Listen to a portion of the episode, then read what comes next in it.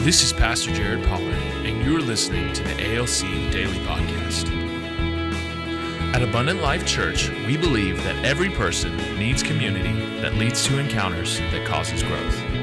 Join us as we dive into Scripture, share testimonies, and learn to become the hands and feet of Jesus in our everyday lives. Thank you so much for joining us again on the ALC Daily Podcast. My name is Pastor Jared Pollard. And it's Pastor Benjamin Davis. And this is Pastor Trey Rayner. All right, buckle your seatbelts. We're going to have a great week. And Uh-oh. we're going to potentially offend some people, but not any more than Scripture already offends you. So it's going to be good. Uh, you won't be offended with us. You'll be offended with Scripture by the end of this. That's our goal. Is that, is that a good way to say it? I'm in. Okay, here we go. So, Trey, are you in? Oh, I'm in. baby. Okay, all right, let's do this thing. All right, so does the Bible actually tell us what heaven is going to be like? Now, before we hop in, we're not talking streets of gold, mansions with every room. Scripture talks about that, and that's our amazing promises. Uh, we're more going to talk about the process of getting there. Do you, do you know that? Do you know that uh, I have sat in funeral services, and uh, on the way home, I've told my wife, you know, I'm concerned that these people are going to be disappointed when they actually get to heaven because I don't think that guy was describing things right. so so there's a lot of different theological perspectives on some of the stuff that we're going to talk about this week but really all we want to do is we want to look at a book by a guy who might be a little criticized but criticized in a good way He- He's a prophetic voice. Every prophetic voice is going to be criticized. yeah and you know and it, they all say the same thing when you get down to it Yeah. you need to pray more Mm-hmm. Yeah. Right. you need to seek the lord more And we're talking about a guy named John John Bevere. Yes. he's a prophetic voice in the body of Christ, and and uh, if you're going, to prophets point things out, and so you're going to get criticized when you point things out. Yes. And so, what we're going to do is we're going to be looking at a book uh, that he wrote called Driven by Eternity. This is a very impactful book. Everybody ought to read it. Um, it is not. Um, it's not necessarily something that you read with. Uh, I'm just going to be encouraged by this. It's more of the uh, other edge that uh, cuts between Challenged. Yeah. It's muscle gonna- it's and sinew, challenge you, yeah. and it's it's going to cause you to grow. So, Yeah. what we're going to do is we're going to kind of describe the book a little bit, and we're going to pull out some key points. Uh, we are not going to be able to do the entire book justice in these podcasts, um, so we we really do want to recommend this book to you guys. It's very very good. Make sure you got a box of Kleenexes next to you while you read it. So, what we're going to do um, today is. Uh, we're going to talk about a couple characters from the book. John Bevere does this amazing job of he gives strong biblical teaching and then he partners it with an allegory um, that is in the book. It's really, really good. So he labels these characters, and two of the characters that we're going to talk about today are Faint Heart and Double Life. Faint heart and double life. You guys ready for this? Yeah. So Trey has not read the book yet, so this is going to be fun. Put me on the spot. All right. So Faint Heart is a girl, Mm-hmm. and Double Life is a man. Double life is an instructor in a Bible Mm-hmm. college, and he's living a double life. So, So- that's pretty easy to understand. So he's he's teaching on one extent, and he has immense knowledge and understanding. But he's living a life that doesn't match up. And in his living a life that does not match up, he seduces faint heart. And out of the context of uh, a marriage relationship, uh, they have sexual relations. And faint heart, though she knows the truth, by resentment is pulled out of the lifestyle that she's supposed to be living. So you end up with with a a victimizer and a bitter person. Mm-hmm. That that's that's the, you end up that's what that's the end result. Mm-hmm. But in the book, what's fascinating is you come to the judgment seat of Christ, mm-hmm.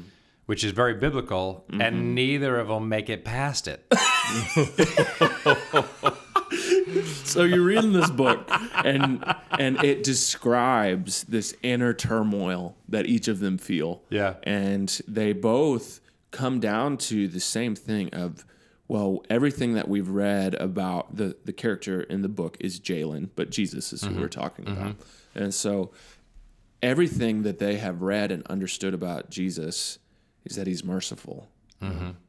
and that's what they bank on on top of these lives that they live in secret full of bitterness and resentment with one. So the so the deception is they assume mm. that they that double life assumes he can live a double life and not face judgment, mm. and faint heart assumes she can get bitter and still receive mercy. Mm. And both assumptions in the book turn out to be their downfall because their assumptions hit them at the judgment seat of Christ. that You assumed wrongly, mm-hmm. and they don't make it. Yeah. And ultimately, it comes down to not just the distraction and the issues that they have, because in, in other aspects, which we'll talk about later um, this week, in other aspects of the book, people are shown mercy for their mistakes. Absolutely. But the reason their mer- the mercy was shown is because they did not let their issues get them off mission. Yeah. Yeah. But these two let everything get so off of mission that uh, they don't make it. And so what happens? I'm fascinated that you just you chose to start with these two. Oh, it's you know, it's just part of the process.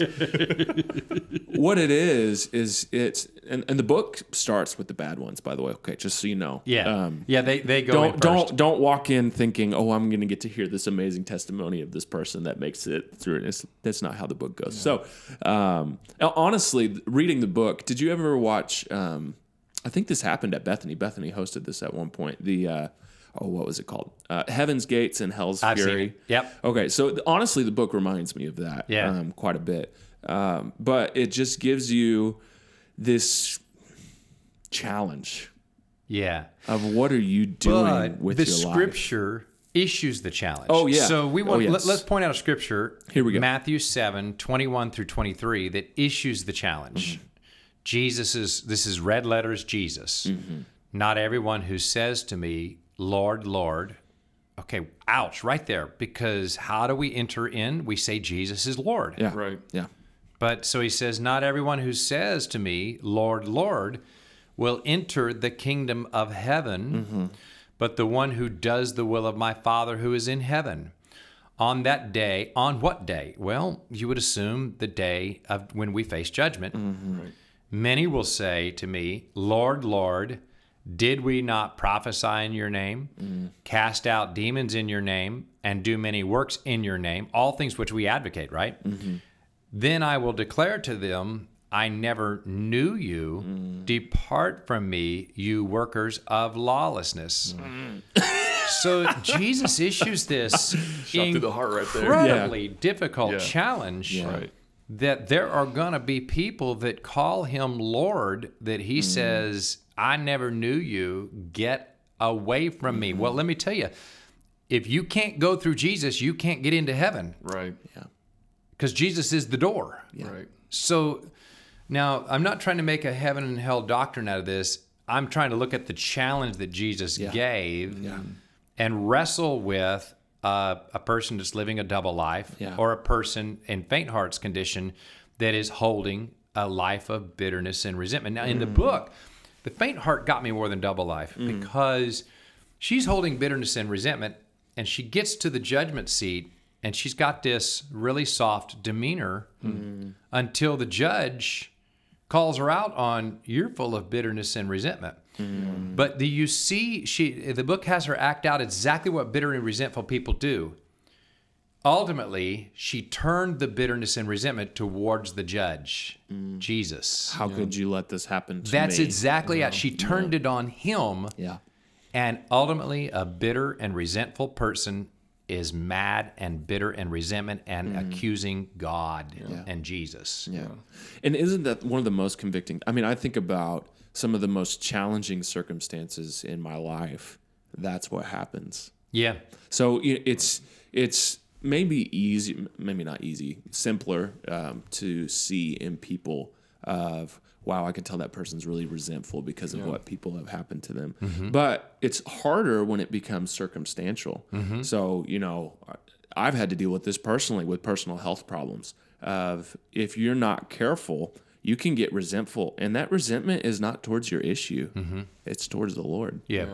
Ouch! Right. Yep. that Right. that would be because eventually it comes down to and it's the wrong question to be asking but it's the enemy's tactic of god Mm-hmm. Yeah. why would you let this happen to you? Yeah. me Right.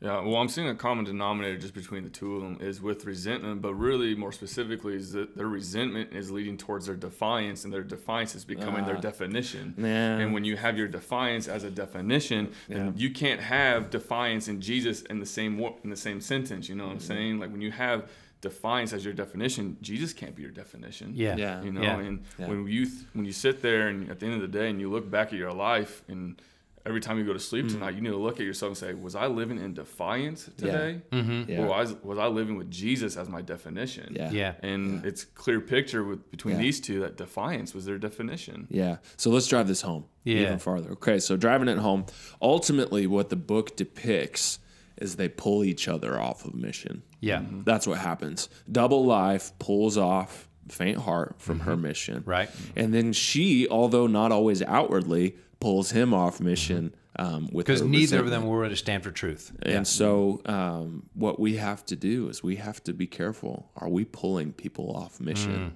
Mm, And by pulling those people off mission, are we then being pulled off mission? Right. The answer is yes. Yeah. Right.